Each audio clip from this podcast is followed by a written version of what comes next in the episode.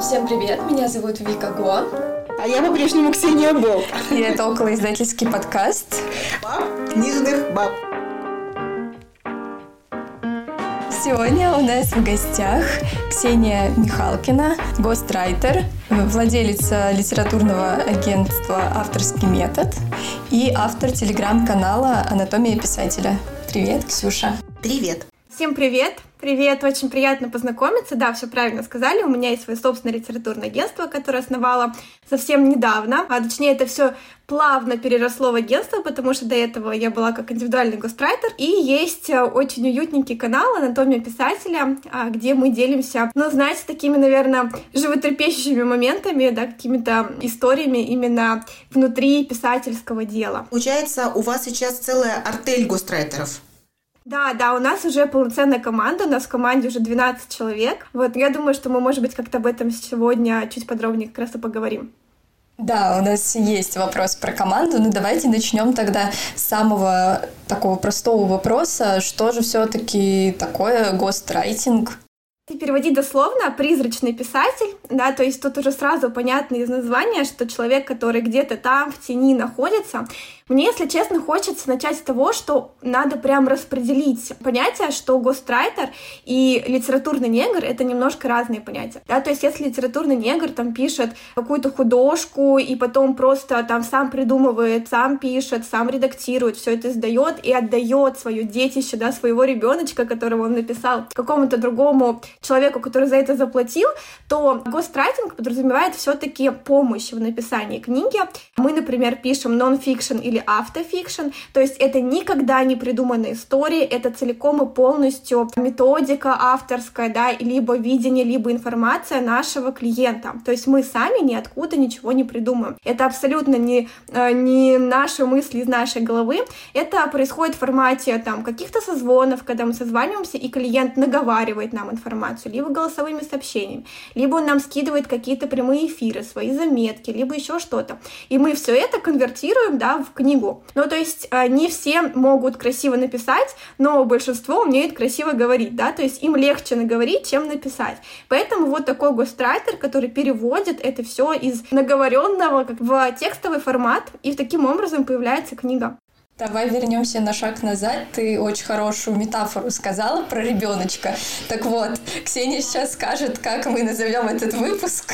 Я не знаю, так ли мы его назовем, но тогда, когда мы с Викторией вообще размышляли про гострайтинг, мне пришла в голову метафора про суррогатное материнство. И сейчас, когда, Ксения, ты рассказывала, что э, вы, в общем-то, из воздуха ничего не берете, вы берете материалы у, как бы, у, у ваших заказчиков и делаете из них книгу, я такая, елки-палки, ну точно суррогатное материнство. Мне кажется, что очень, какое-то очень точное пересечение двух сфер. Сто процентов. Сто процентов, да? Сто процентов, да. Вообще, знаете, я когда отдавала свою первую книгу, я плакала, потому что я настолько сильно к ней привязалась. Ты живешь с этим текстом, ты пишешь этот текст, ты его редактируешь, ты его создаешь. Понятное дело, что делаешь это для другого человека, но потом, когда эта книга появляется в магазинах, и там стоит чужое авторство, да, понятное дело, что эта история целиком полностью принадлежит клиенту, но это такое трепетное чувство, ну, то есть тут надо учиться понимать и, да, как бы распределять заранее себе поставить вот эту цель того, что это со мной не навсегда, да, рано или поздно я отпущу своего клиента, я отпущу с ним свой собственный текст и как бы с этим смириться. Тут вот это одна из сложностей, да, здесь гострайтинг не про писательские амбиции, да, то есть если вы писатель с амбициями, вам не в гострайтинг точно. Здесь опять же работает вот этот вот синдром суррогатной матери, когда отдаешь ребенка и появляется уже материнское чувство и кажется, блин, зачем я вообще отдаю? Слушай, а, а в чем проблема, собственно, для заказчика, например, ну, по чесноку написать, что э, да, есть соавтор, вот угу. соавтор ты. Ну, тебя, я не знаю, поменьше шрифтом на обложке сделать, что-то такое. Да, я в этом случае не соавтор. То есть я здесь вообще нету, ну, повторюсь, да, никакой моей идеи. И получается, что вообще для чего нанимают гострайтера? Чаще всего это потому, что просто не могут написать красиво, да, как бы выразить свою мысль через буквы. Вторая причина — это то, что нету времени. Ну, то есть кто готов отдать там 500 тысяч за книгу, да, это предприниматели с таким неплохим себе доходом. И, скорее всего, эти люди максимально заняты. И поэтому сидеть и набирать ручками по клавиатуре, да, там клацать, у них просто нет времени. И они себе нанимают такого густрайтера-помощника. Вот, ну, то есть это две основные такие причины. Поэтому здесь о соавторстве речь вообще не идет. То есть это его информация, это его методика, да, ну просто я говорю про нонфикшн или автофикшн, да, это их личная триггерная история. Ну, то есть я там вообще не вклиниваюсь никаким боком, то есть я там не соавтор 100%. На самом деле мы с Ксенией не очень знали про гострайтинг, мы сталкивались э, с этим феноменом, когда вместе работали в издательском сервисе, и очень много было запросов именно на гострайтинг, но у нас, к сожалению, как таковой услуги не было но запросов было много. Мы сейчас, на самом деле, еще не до конца даже понимали. Мне казалось, что гострайтер — это как ну, полноценный соавтор. И очень часто я видела на таких вот нон-фикшн книгах, когда стоит два автора. И один — это, например, эксперт, психолог, а второй — это человек, который владеет словом, да, например, редактор. И мне казалось, что в таком случае это как будто бы два полноценных автора. Один только дает фактуру, а другой это описывает и делает полноценное произведение. Ну, то есть, получается, в случае с гострайтингом это вообще не так. Да, это не совсем то, но у нас в России есть единственный, насколько мне известно, пример вот такого симбиоза, про который, Вик, ты сейчас рассказала. Это когда Павел Воля выпустил свои сказки.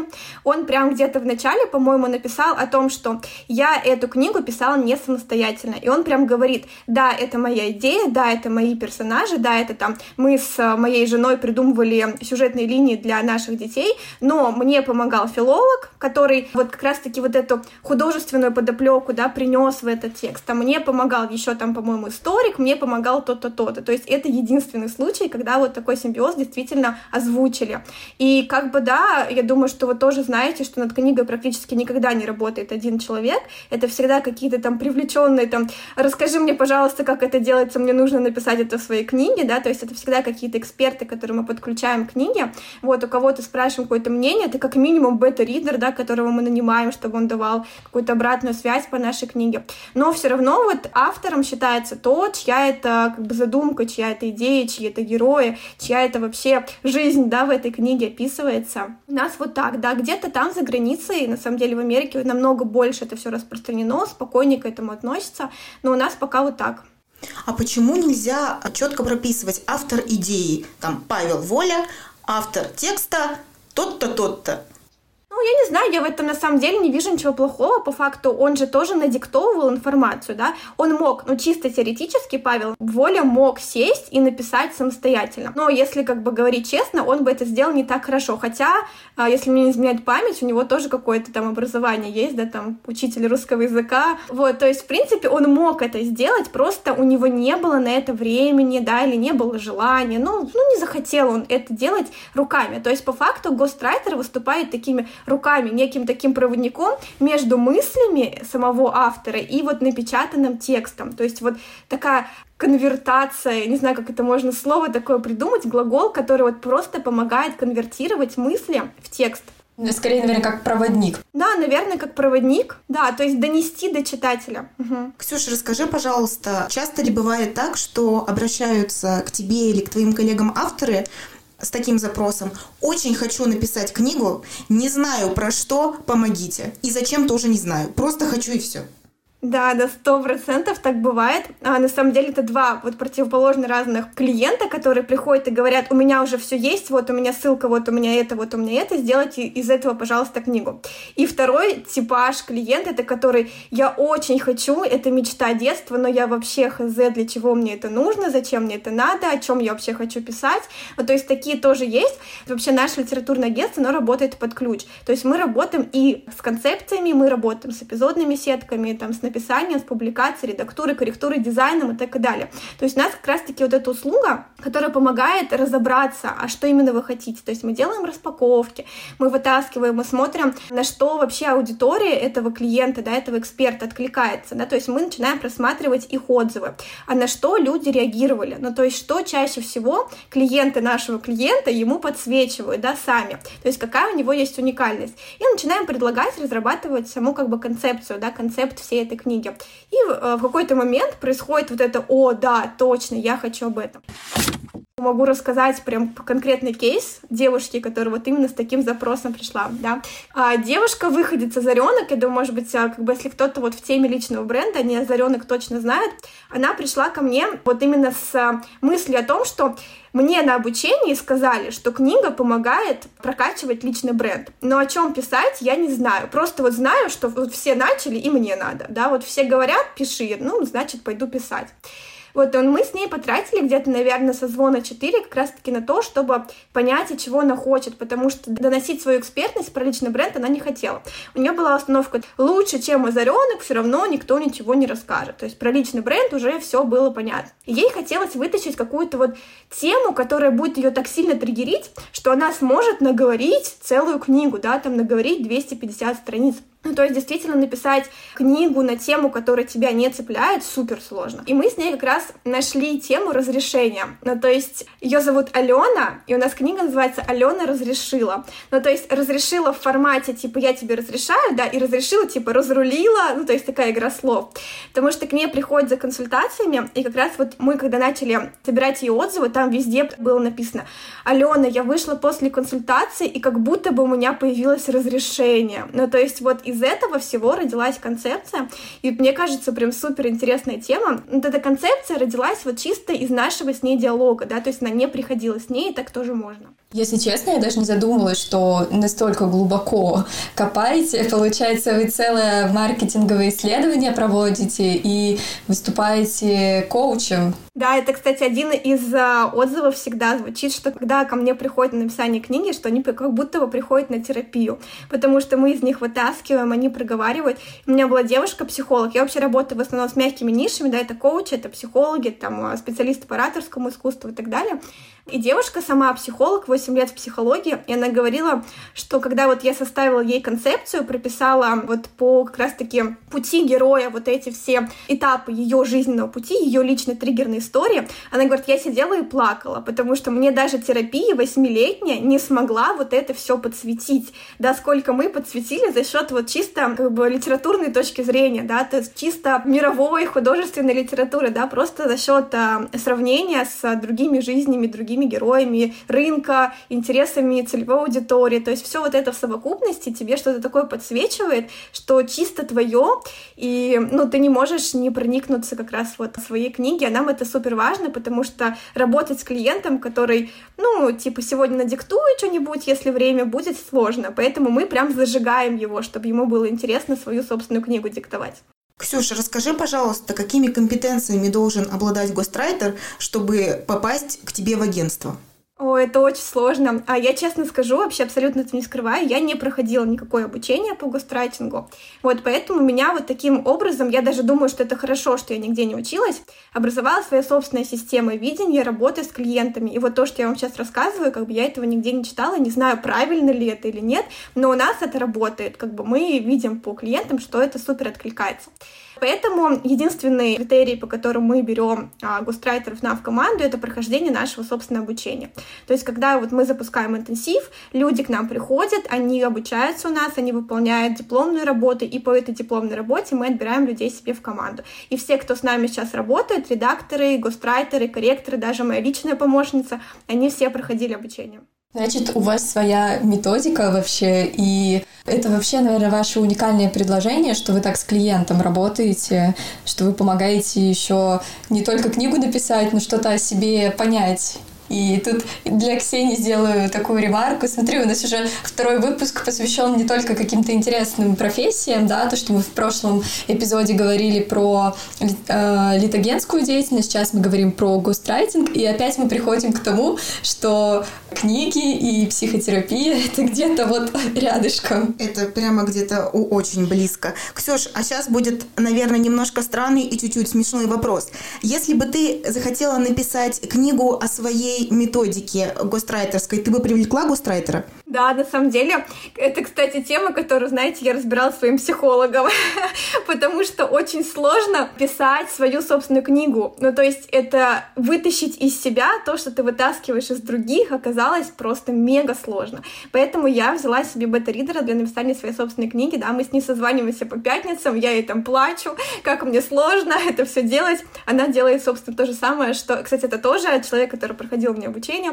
Вот она делает то же самое, что я делаю для своих клиентов, да. Да, мы хотели спросить, почему ты сама не пишешь книги, ну вот ты ответила на этот вопрос. Да, то знаете, я, наверное, хотела бы просто еще сделать такую ремарочку. А, не всегда гострайтер нужен для того, чтобы написать, да, то есть у нас есть литературный коучинг, это для тех, кто хочет писать книгу самостоятельно, да, то есть, но все равно им нужна помощь, там, как минимум, в составлении концепции, да, там, в анализе целевой аудитории, в эпизодной сетке, вообще в разработке всей схемы книги, да, и так далее. Там, в редактуре, в подсвечивании, то есть одному написать книгу сложно, вот, то есть я человек, который уже 12 книг выпустил для других людей, то есть мне сложно сесть и посмотреть, каким каким-то отстраненным взглядом на свой собственный текст. Поэтому, если есть, например, у кого-то желание написать книгу самостоятельно, он все равно может обращаться к гострайтерам, и это не значит, что ему нужно делегировать все полностью, он может делегировать вот именно взгляд со стороны, да, такой вот аренда чужого взгляда. Круто. Расскажи, пожалуйста, как ты вообще пришла к гострайтингу? Что это был за кейс такой, когда ты такая, ну, я готова? Вообще случайно, я не знаю, все, что связано с текстами в моей жизни, всегда появляется случайно. Я случайно попала в СОшные тексты, просто Азия где-то там в интернете на каких-то сайтах увидела, что можно какие-то там обзоры на фильмы писать, такая, ну, попробовала там что-то рублей за 50, такая, о, за это даже деньги платят. Потом что-то раз в инстаграмные тексты пошла, какие-то постики писала. Помню, как-то я сидела, смотрела сериал, и мне приходит смс что вам зачислено 7 тысяч рублей за посты. Ну, то есть вот там девушка заказала мне впервые посты. Я такая сидела, думаю, обалдеть, а я же просто смотрю сериал, и мне приходят деньги. Я такая, вот это да, а я это так сильно любила писать. И потом вот мне написала девушка, которая увидела мои тексты в Инстаграме, и она, просто ей понравился мой стиль, и у нее уже был написан черновик целиком и полностью, была готова книга, но ей хотелось сделать поживее. Ну, то есть, вы знаете, придать такую настоящность книге, да, чтобы было интереснее читать. Там была ее личная триггерная история, и я начала работать с ней вот именно как редактор, и в моменте она мне написала, что так, Ксюша, мне намного больше нравится то, как пишешь ты, ну, там вот эти маленькие вставочки, да, нежели то, как было написан черновик. Давай-ка мы с тобой начнем писать книгу сначала. Я такая сидела, сидела, думаю, а почему бы, собственно, и нет?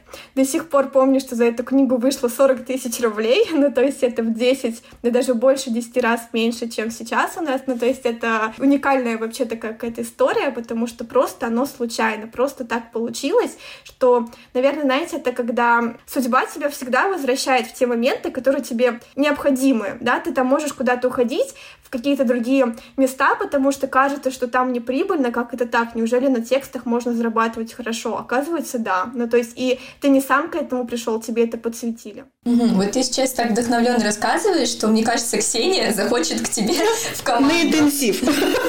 Да.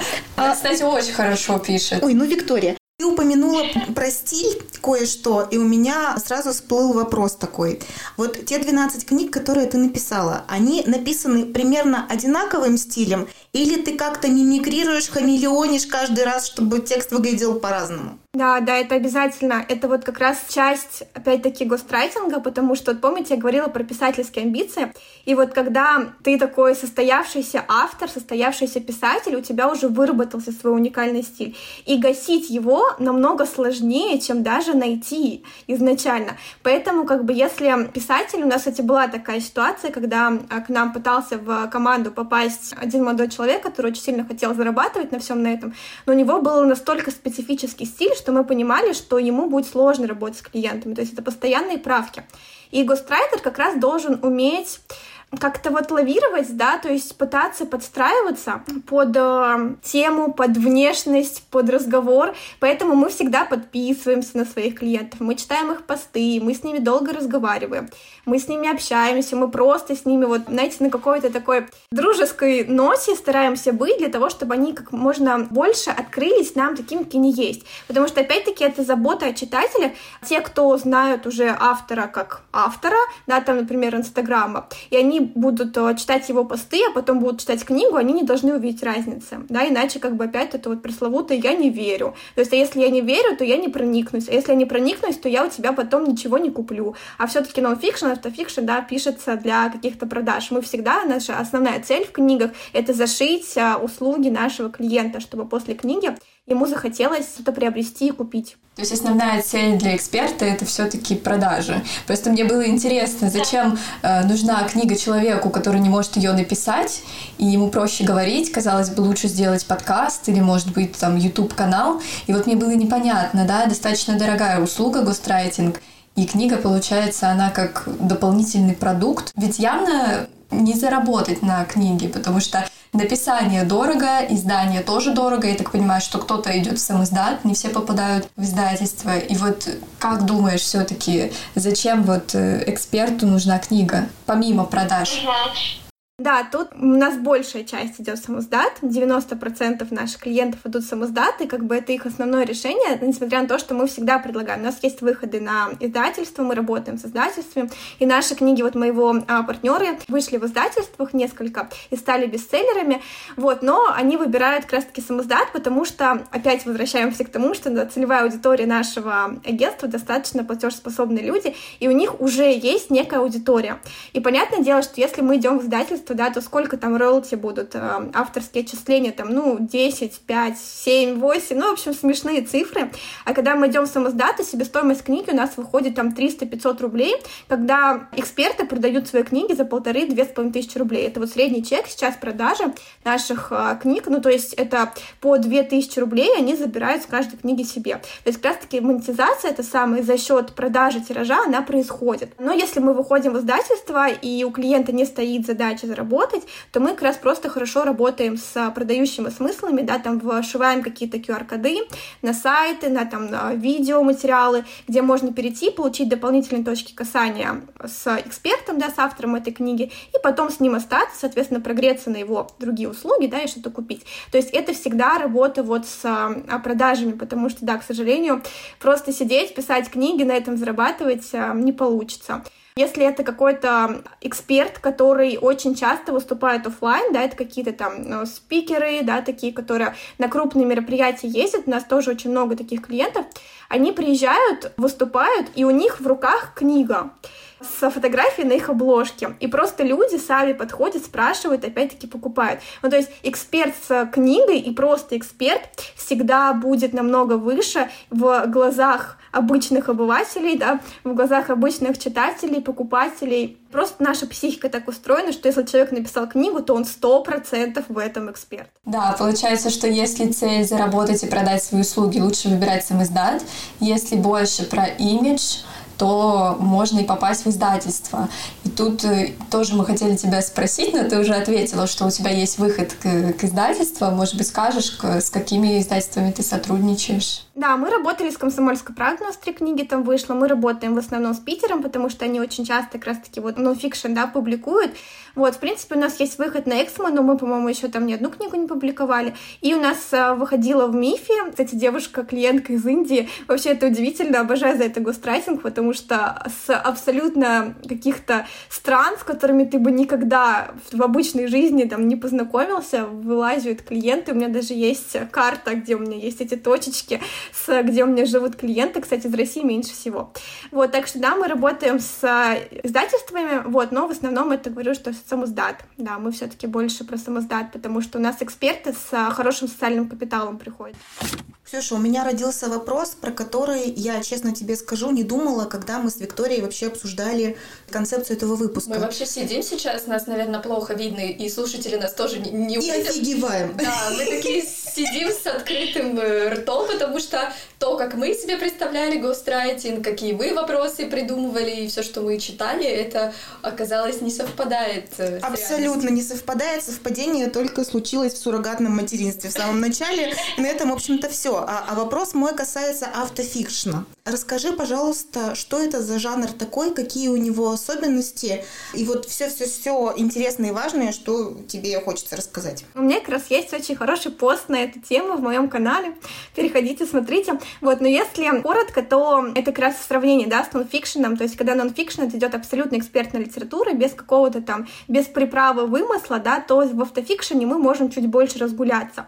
Чаще всего это какая-то триггерная история, допустим, из грязи в князи, да, вот это, что я жила в Рейвенске и выбилась, теперь живу в Лос-Анджелесе, да, сейчас многие так отсылочку поняли, вот, то есть как раз это тот самый автофикшн, но с нотками там где-то преувеличения, да, где-то вот этих художественных оборотов, где-то мы можем сделать какой-то красивый сюжетный поворот, да, для того, чтобы читателю было интересней, потому что сейчас же читатели супер искушенные, и просто взять и какую-то прикладную книгу им э, продать сложно, а продать ее под э, соусом какого-то трэша, да, какой-то интересной истории, то это намного легче, и поэтому больше эксперты идут по пути автофикшена, да, и тем самым они опять-таки прогревают не только на свой продукт, не только на свою экспертность, но и на себя как на личность.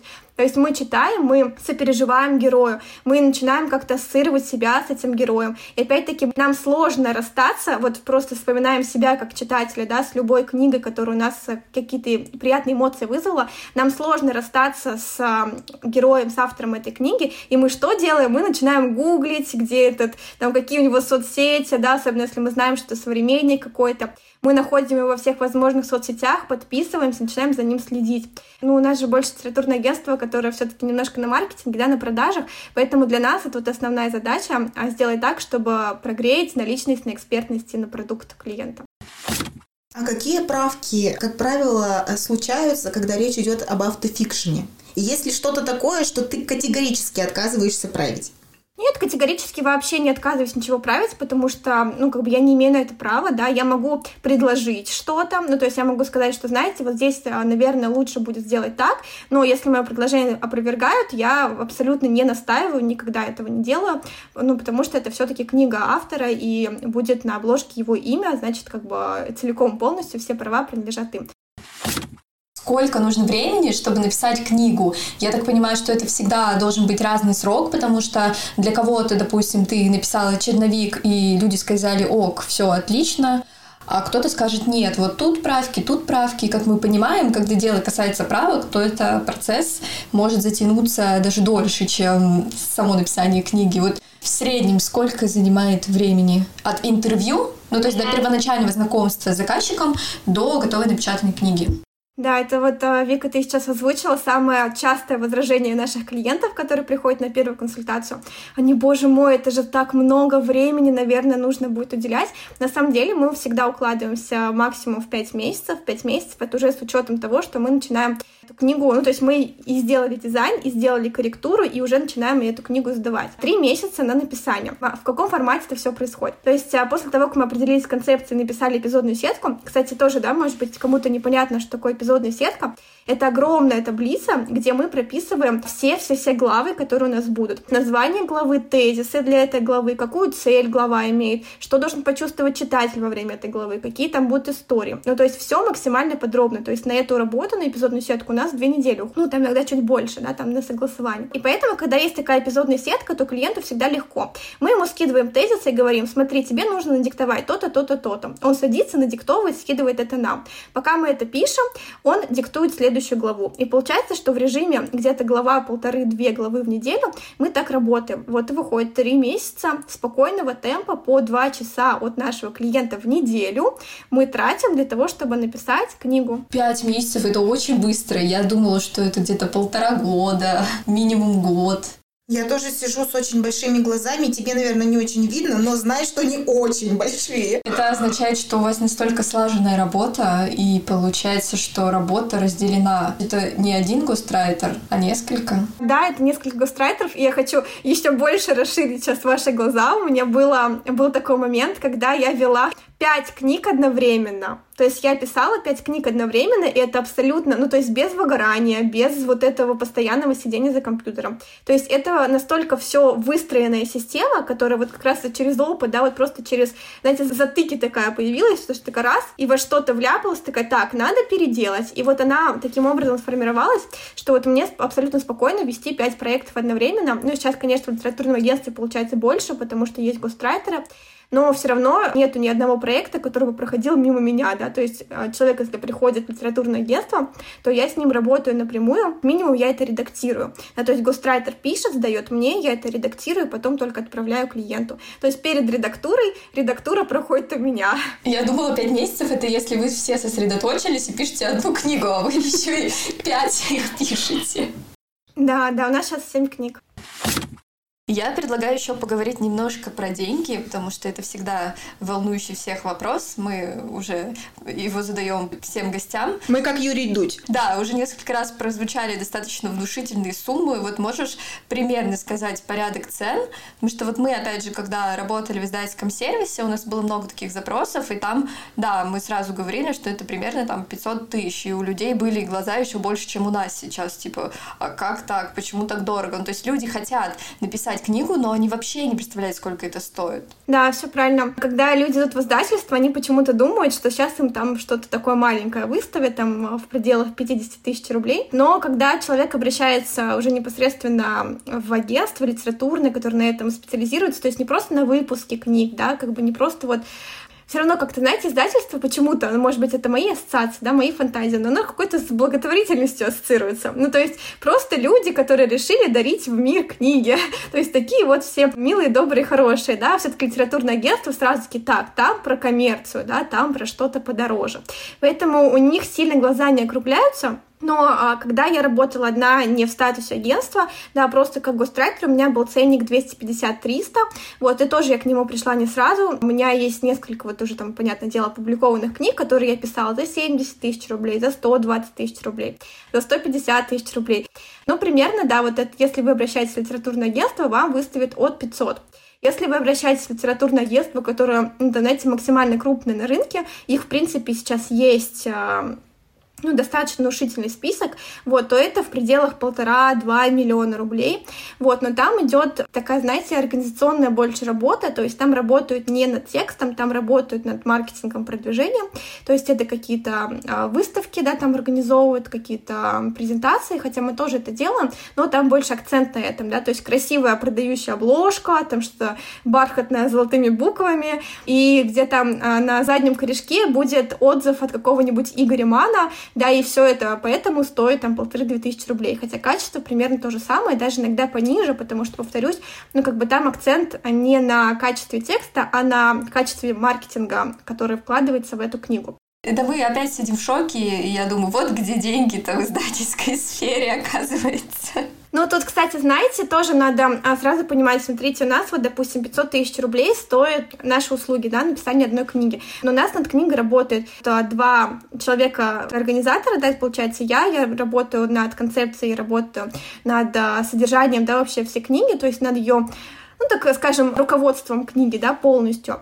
Вот, у нас работает мой партнер Марищнику, она занимается продвижением, то есть как раз-таки выход в издательство, стратегия продвижения, то есть как эту книгу продать, как через книгу продать, и вот выходом на там другие площадки какие-то. Вот, дальше работает сам густрайтер, который, естественно, получает далеко не маленькую сумму да, от всего этого, потому что большая часть работы лежит на нем.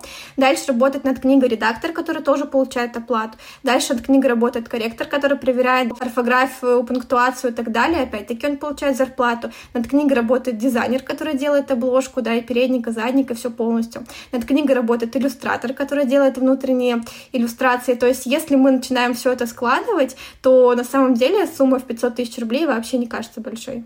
Она даже кажется очень маленькой, я вот так бы сказала. Ксюша, бывало ли в твоей практике такое, что вот вы согласовывали с автором главы, его в целом вроде бы все устраивало, но вот когда книга полностью получилась, он ее прочел и такой, не годится. Не совсем вот так, конечно, грубо, да, но примерно да. И я сама всегда об этом говорю своим клиентам. То есть, когда мы начинаем писать черновик, да, первый вариант черновика, черновик черновика, то я их об этом предупреждаю, что то, что мы сейчас делаем, это не конечный вариант. И тем более мы работаем над книгой 5 месяцев, да, сегодня там в декабре у меня настроение вот такое классное новогоднее, я хочу вот этого, а там в июне, да, у меня настроение вот такое, мне вообще ничего не нравится, я там еще обучение прошел где-нибудь в марте и какую-то новую информацию получила, и все, теперь ерунда, переделаю. Такое бывает, и это абсолютно нормально, потому что, повторюсь, работа идет долго, человек меняется, у него какие-то личные трансформации происходят. Я об этом говорю, и поэтому поэтому на этапе редактуры мы можем менять как бы немножко содержание, да, мы можем вернуться, мы можем убрать, мы можем поменять, мы можем даже концепцию иногда поменять, потому что, ну, просто она перестала быть близка. А я очень сильно топлю за то, чтобы книга была вот, знаете, выходцем души. Я не знаю, как еще можно это все обозвать. Но то есть, чтобы она действительно вызывала эмоции у клиента. Вот поэтому я спокойно отношусь ко всем правкам к вот таким желаниям. То есть я просто перекладываю это на себя. И если бы я писала книгу, мне бы не хотелось в какой-то момент, знаете, смириться с мыслью того, что ну ладно, вот написали, как бы что написали, то и выложу. Я бы всегда добивалась того, чтобы это было прям вот супер супер, супер из меня, поэтому я и как бы лояльно отношусь к таким моментам. Ксюш, ну править ведь можно бесконечно долго. Я просто сама менеджер услуги дизайна обложки. Правки, вот если ты в какой-то момент автору не дашь понять, что все, больше ничего не будет, это может продолжаться до скончания века. В случае с текстом, мне кажется, еще сложнее. Как ты даешь человеку понять, что ну все, лимит исчерпан, у тебя уже бюджет э, не готов к этому? А, не было ни разу такой ситуации. У нас вот обычно правки происходят на этапе написания самой главы, да, то есть мы одну главу сдаем, человек ее смотрит, он вносит какие-то правки свои. Вот, дальше происходят правки на этапе написания всего черновика, то есть когда все главы готовы, мы их собираем в один файл и как бы говорим нашему клиенту, так, все, идите распечатывайте, садитесь где-нибудь в уединенном месте, берите карандаш, и проходитесь желательно от начала до конца, да, со свежими эмоциями эту книгу. Он вносит свои правки дальше присылает нам. И получается, что мы редактируем черновик, и происходит такой как бы чистовой вариант черновика. После этого две недели мы всегда даем отдохнуть нашему клиенту, чтобы вот он просто выветрил все, что у него там есть в голове, ни с кем на тему книги не разговаривал, с нами тем более. То есть вот прям отдохнул от своей книги. После этого опять мы говорим, идите, распечатывайте, садитесь и читайте книгу. И вот здесь как раз обычно происходит, что все окей, и такие, знаете, правки вот максимально, ну там, что-то где-то вот там не хватило, или, ну, что-то я тут э, слишком как-то разоткровенничался, давайте это уберем, или там, ну, я уже там с мамой э, помирилась, давайте вот уберем то, что я тут этот диалог ставила, да, про маму. Ну, то есть такие моменты бывают, конечно, поэтому как бы мелкие правки вот на этом этапе не заканчиваются, и все, книга готова. То есть три этапа правок не проходят. Ну, то есть три — это максимум. Иногда даже есть такие у меня книги и случаи, когда мы пишем главу, клиент сразу ее принимает, и практически нет никаких правок. Я слушаю тебя, и у меня в голове какой-то фейерверк, потому что, ну, правда, если у вас так процесс отстроен, что у вас не возникают ситуации, когда человек все время хочет править, править, править, это значит, что вы какие-то божественные молодцы. Если ты напишешь вот эту свою книгу про концепцию твоего агентства, про методику работы, я, наверное, первая пойду и куплю ее. Мне безумно интересно будет прочесть, как вам это удалось. И я думаю, что для меня, как для менеджера, это будет, ну, очень полезно. Это, кстати, очень интересно. На самом деле, я могу, наверное, прямо сейчас сказать весь секрет. И для этого не понадобится даже дать книгу, потому что э, не сразу я к этому пришла, и это вот то, что помогло выстроить систему. Очень все просто, да. Не бояться выходить на связь и просить обратную связь. То есть почему у нас нет правок в середине и в конце книги? Потому что мы тормошим клиента в самом начале. То есть мы делаем эти эпизодные сетки, да, мы созваниваемся, мы разговариваем. Вот у меня сейчас есть клиент на литературном коучинге, и мы первую главу переписывали уже четыре раза. Мы добиваемся того, когда клиент говорит именно на первой главе, знаете, не когда он такой, ну ладно, вроде бы нормально, давайте следующий. Мы такие, нет, нормально не пойдет. Давайте вот прям добиваться того состояния, когда вот это прям ваше, да, это ваш стиль, это ваш слог, это ваши слова. Ну, то есть вы там, чтобы они подсвечивали то, что им не близко, то, что им не откликается. И мы с этим работаем. То есть мы прям встраиваемся в голову именно вот на этом первом этапе. И поэтому все остальные идут спокойно. То есть мы можем там, не знаю, месяц работы потратить реально на одну главу для того, чтобы следующий абсолютно спокойно там написать. И, кстати, тоже такой момент, я просто на себе это отследила. То знаете, когда раньше ты пишешь текст и сдаешь, и думаешь, боже мой, хоть бы он ничего не сказал, хоть бы он сказал, что все хорошо, хоть бы никаких правок не внес, ну, пожалуйста, ну, пожалуйста, сам сидишь, всем богам, да, молишься, а сейчас я словила на то, что когда я отправляю первую главу, я такая, так, пусть он мне как можно больше всего накидает, вот чтобы сейчас мы здесь на берегу разобрались и спокойно шли дальше. Вот, наверное, в этом самый такой главный секрет кроется. Ну, если бы ты писала книгу про свое агентство, там бы наверняка была глава про продвижение. И меня очень волнует вопрос, как все-таки свои услуги продвигать. Я так понимаю, это коммерческая тайна, ты не можешь озвучивать э, имена тех, для кого ты пишешь книги, и как вообще выстраивается твое продвижение. Вот тоже все так, наверное, кутывают, да, густрайтинг такими всеми тайнами. Опять-таки здесь сравнивая с тем, что это литературный негр, да, а не густрайтер. То есть мы не скрываем, и наш клиент не скрывает, что он обращается в литературное агентство, потому что это его информация, да, это его тема, это его методика. Кстати, у нас очень часто приходят писать книги для того, чтобы запатентовать свою авторскую методику. Они написали книгу об этом, соответственно, ну, как бы они получили патент, да, на эту методику. Поэтому они спокойно а, могут там в сторис выложить наши созвоны, нас отмечать, и большая часть, опять-таки, наших клиентов, они приходят по рекомендациям. Ну, то есть вот э, кто-то написал, там они рассказали, и даже многие приходят сами и говорят там, ой, мне там Алена написала, и оказывается, что книгу-то можно так просто написать, ну, то есть вот они с такими запросами приходят, то есть, а я-то тут там уже пять лет сижу и думаю, как эту книгу сделать, там вынашиваю эту мысль, а оказывается, есть такие вот услуги. Да, это большая часть сарафанка работает, но вот за счет того, что, ну, опять-таки, система так выстроена, что мы, знаете, не запугиваем как-то там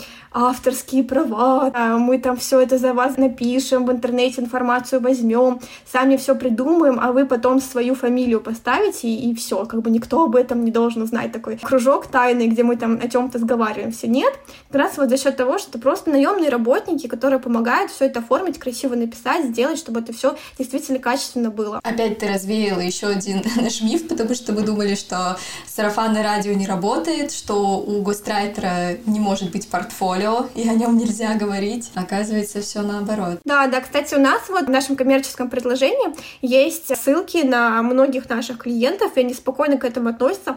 Это, кстати, для них тоже как вариант продвижения. Например, вот мы там на нонфикшн ярмарке, да, мы тоже наших клиентов отправляли, они вот там выставлялись. Они об этом рассказывают у себя, мы рассказываем. Это всегда благодарные какие-то посты в своих соцсетях. То есть вот, я написала книгу. Кстати, ни разу не просила никого из своих клиентов меня как-то упоминать, но каждый в благодарности в конце книги или в начале всегда пишет там спасибо Ксении Михалкиной там за то, что помогла с книгой. Ну, то есть они сами это пишут просто вот за счет, ну, такой вот спокойной выстроенной работы, где вот как раз мы не покрываем, да, это все какими-то тайнами. Они видят, что это процесс нормальный, где там мы ничего из них не перекраиваем. Знаете, они пришли со своей информацией, мы просто ее берем и упаковываем. То же самое там, как и там есть SMM-щик, да, или Reelsmaker, и вы там снимаете какие какие-то свои, ну, что-то там на видео сняли и отдали это там рилсмейкеру, он это смонтировал, и это же не значит, что теперь он автор этого ролика. Нет, как бы вы же остаетесь автором, то есть вы дали ему материал, с которым он потом поработал. То есть он именно упаковал ваш материал. Также мы упаковываем материал наших клиентов. Ну неужели все так идеально, нет никаких конфликтов, да? Это благодаря тому, что есть договор, и вы заранее прописываете все условия? Знаете, конфликты, ну не называла бы это конфликтами, но, конечно, бывают там, например, некие некие недопонимания. У меня есть два клиента, с которыми мы практически год работаем. И, естественно, мне это абсолютно невыгодно, потому что мне приходится отбирать время у своих э, клиентов, которые сейчас, да, на то, чтобы сделать то, что должно быть сделано уже давно, чисто за счет того, что кто-то там захотел поехать в отпуск, а муза вдруг улетучилась. Вот сейчас мы это прописываем в договоре, да, но как бы раньше было такое, да, что не все клиенты понимают, что все-таки нужно придерживаться неких дедлайнов, да, они как бы начинают растягивать момент, потому что для них это никакая какая-то необходимость. Вообще книга — это не из разряда там типа первой необходимости. Вот, то есть это что-то потом, может быть, через годик, через пять, ну, там, как соберусь, это все сделаю, поэтому они никуда не торопятся, они максимально расслабленном состоянии, и иногда очень сложно их подсобрать, да, как бы вернуть к тому, что это вы никуда не торопитесь, а мы-то здесь э, еще параллельно 6 клиентов ведем, и как бы нам нужно закрывать вас, брать других, да, чтобы поддерживать э, наше финансовое состояние, да, наши финансовые планы. Это главное главная трудность, по крайней мере, у нас. А над каким проектом тебе было работать интереснее всего, и ты с особой теплотой его вспоминаешь сейчас? Да, вот как раз сейчас эта книга выходит в свет. Это книга от Долы, а мы пишем про осознанное отцовство. И мне намного интереснее с ней работать, потому что, так скажем, это одна из моих идей примерно, да, то есть это то, что вот я вытащила из нее, потому что решила, что это будет супер круто, это что-то новое, которое перевернет мир, да, это не только про то, что там мамы должны осознанно подходить к беременности, да, все-таки отцы тоже должны принимать в этом участие. И то, что я вижу, ну, там, по своему молодому человеку, что сейчас мужчины хотят вовлекаться, но не понимают, как это делать. И вот как раз у нас книга про осознанное отцовство, она вот выходит вот в этом месяце, уже все в печать. И я несколько глав, которые я там писала, я прям плакала. Ну, то есть очень сильно эмоционально она получилась, потому что мы там затрагивали и советское воспитание мужчин, и то, как, как это все повлияло на детей. Ну, то есть много таких вот моментов, которые прям сильно, видимо, меня триггерят, да, вот как бы это тема, которая мне сейчас интересна, и поэтому книга так получилась, и поэтому, собственно, клиент, знаете, такой в моем поле появился, просто потому что вот, не знаю, тот самый пресловутый запрос во Вселенную произошел, если это можно так назвать. Это даже у вас какая-то миссия получается, вы помогаете рождаться хорошим книгам. В планах как раз-таки создать собственное издательство, где мы будем писать книги и издавать их именно не через какие-то сторонние площадки, а самостоятельно. И вот именно социально важные книги оно само так получается. То есть мне важно, чтобы каждая книга, она что-то новое открывала для человека. И поэтому, какие бы книги у нас не были, там, по маркетингу, по ораторскому искусству, вот, по осознанному отцовству, они всегда что-то новое, знаете, как когда ты прочитал книгу, и у тебя что-то где-то перевернулось. Вот оно вот такое ощущение сейчас практически от каждой нашей книги, которую мы выпускаем, и я в этом действительно увидела какую-то вот такую значимость. В общем, это то, что мотивирует меня заниматься своим агентством, потому что я вижу, как сильно мы меняем людей, и не только наших клиентов, да, но тех, кто с этой книгой соприкасается. То есть мы, правда, очень сильно вкладываемся именно в текст, а не в, в обложку, да, все это понятно в продвижении, но вот очень, э, наверное, 90% все-таки нам важно, чтобы вот текст сильно-сильно цеплял всех, кто с ним хоть как-то соприкоснется. Ксюша, вот э, ты говоришь, что вы мотивируете авторов, а я со стопроцентной уверенностью могу сказать, что ты сейчас замотивировала меня посмотреть вообще, какие книги у вас уже вышли, и как минимум одну прочесть уже с пониманием, как вообще выстраивался процесс создания этой книги, пониманием, каково отношение людей к процессу. В общем, я думаю, что для меня это будет открытие со всех сторон. Я уже готова Виктория сказать, Виктория, так, давай, что у нас там еще, выводы, что, и я пойду смотреть, что там за книги.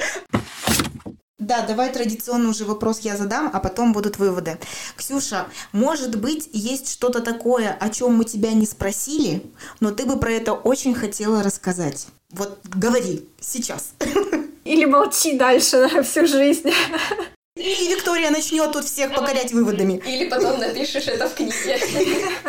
Это, кстати, интересный момент такой. Знаете, как а, есть же такое упражнение, что если бы вас мог услышать весь мир, что бы вы ему сказали? И всегда такой ступор на этот момент возникает. Думаешь, ну что бы я сказал? Тут сложно. Наверное, если, да, в рамках гострайтинга все таки говорить, то мне бы хотелось все таки акцентировать, потому что я вскользь об этом сказала, но все таки акцентировать внимание на писательских амбициях, потому что, а, что когда ко мне люди приходят на интенсивы или наставничество, я вижу в них вот это стремление писать красиво, писать качественно, писать как-то опираться на Толстого там или еще что-то, из себя творчество, то, к сожалению, гострайтинг, он немножко про другое. Он, во-первых, про маркетинг, во-вторых, во-вторых, он про подстроение под другого человека, да, то есть быть в симбиозе, быть в тени, да, пытаться быть эмпатом, увидеть мысли другого человека, да, то есть он вот про какое-то такое внутреннее ощущение, что тебе хочет донести твой клиент, да, то есть он про считывание информации, он про какие-то чувствования такие глубокие, да, плюс маркетинг накладываем, то есть здесь вот люди, которые хотят прославиться на писательстве или отточить свой писательский слог, они здесь прям, знаете, затухнут вот во всем этом деле, и я на себе это тоже словила, это опять-таки большая тема с моим психологом, который мы разбираем, то есть почему я пишу а, за других, а не пишу свои книги, да, то есть почему мне удобнее, комфортнее быть в тени, нежели там ставить свои имя на обложку, ну, то есть это такая тема, она психологическая, да, она как бы, вообще, мне кажется, на какой-то отдельный подкаст, потому что там вот много психологии, там много каких-то внутренних моментов, и вот просто если вы чувствуете в себе вот это желание творить, то оно не про маркетинг, оно вот про идите, пишите в социальные сети, везде заявляйте о себе, участвуйте в конкурсах, марафонах, не знаю, пихайте книгу куда попало. Я тут недавно видела на набережной просто постеры с а, рекламой книги, но тут видно писательские амбиции. И как бы, ну, вот этого человека, который рекламирует свою книгу на постерах на набережной, я бы не пригласила к себе в команду, потому что я вижу, как сильно и отчаянно он хочет стать знаменитым. Да, гострайтинг не про знаменитость. Я про психологический момент все-таки задам вопрос. Я думала, уже не буду, но я задам. Мы с Викой, когда вчера обсуждали, ну почему вот человек становится гострайтером, а не пишет свои книги, подумали о том, что отчасти, может быть, это связано с тем, что он ну, не готов брать на себя столько ответственности, сколько несет ее автор вот полноценный автор. Как ты думаешь, это правда так или мы ошибаемся? Да, это сто процентов так, и я это на себе чувствую. Знаете, мне иногда хочется сказать что-то этому миру, но я боюсь это сделать, потому что я боюсь реакции, и получается, что мои клиенты здесь выступают таким щитом. То есть я через них говорю что-то миру, и потом, знаете, украдкой читаю комментарии на эту книгу и смотрю, как люди отреагировали. И такая, получаю свою порцию славы, получаю какую-то свою порцию признания. Но опять-то, конечно, эта порция недостаточна, поэтому возникает такой внутренний конфликт, над которым приходится работать психологом. Тут что-то такое про страх, наверное. Ты напишешь про это, а, может быть, отдельную главу, и она будет э, цепляющей, очень интересной. Да, ну как минимум, да, такой глубокий эмоциональный сто процентов. Виктория, выводы, жги. Какие выводы? Уже не так все понятно. Ты же всегда сначала начинаешь. Хорошо, выводы. Ну, во-первых, мы в шоке. Это да. Это мы уже говорили, да. Мы совсем по-другому себе представляли гострайтинг. Мы поняли, что гострайтинг это больше про нонфикшн. Если мы вернемся к началу подкаста, наверное, первым откровением было, что гострайтер не равно и ни в коем случае не равно литературный негр. Я про это, может быть, так глубоко э, не задумывалась, но вот ты об этом сказала, и я такая, опа, и все, и дальше уже у нас не по нашему сценарию. Наверное, меня впечатлило, что все-таки продвижение своих услуг как гострайтера возможно, то, что не все авторы скрывают, что они не сами пишут. Я почему-то была убеждена, что многие заказчики хотят это под секретом все-таки держать. Для меня следующее откровение, и тут я вижу зону роста свою, это выстраивание процесса такого между э, заказчиком и там, мной, менеджером, там, вами, такого, чтобы не было кучи правок, но чтобы все при этом были довольны. Меня шокируют сроки еще, то, что можно за пять месяцев. Еще и отредактировать, еще и сверстать. В общем, мы, наверное, еще целый день будем отходить от этого разговора. Мы готовились к чему-то другому, но ты нас совершенно ошарашила. Ксюша, большое тебе человеческое спасибо за то, что вот так вот от души ты рассказала про дело своей жизни. Наверное, это как-то очень громко звучит, высокопарно, но, по-моему, это так и есть. Да, это так и есть. Ой, круто. Супер, спасибо. Спасибо огромное. Мне очень приятно, что пригласили. На самом деле, я так рада, что вот эта вся тема все больше и больше расширяется, и что мы так с вами немножко тут развеяли некоторые мифы, да. Спасибо.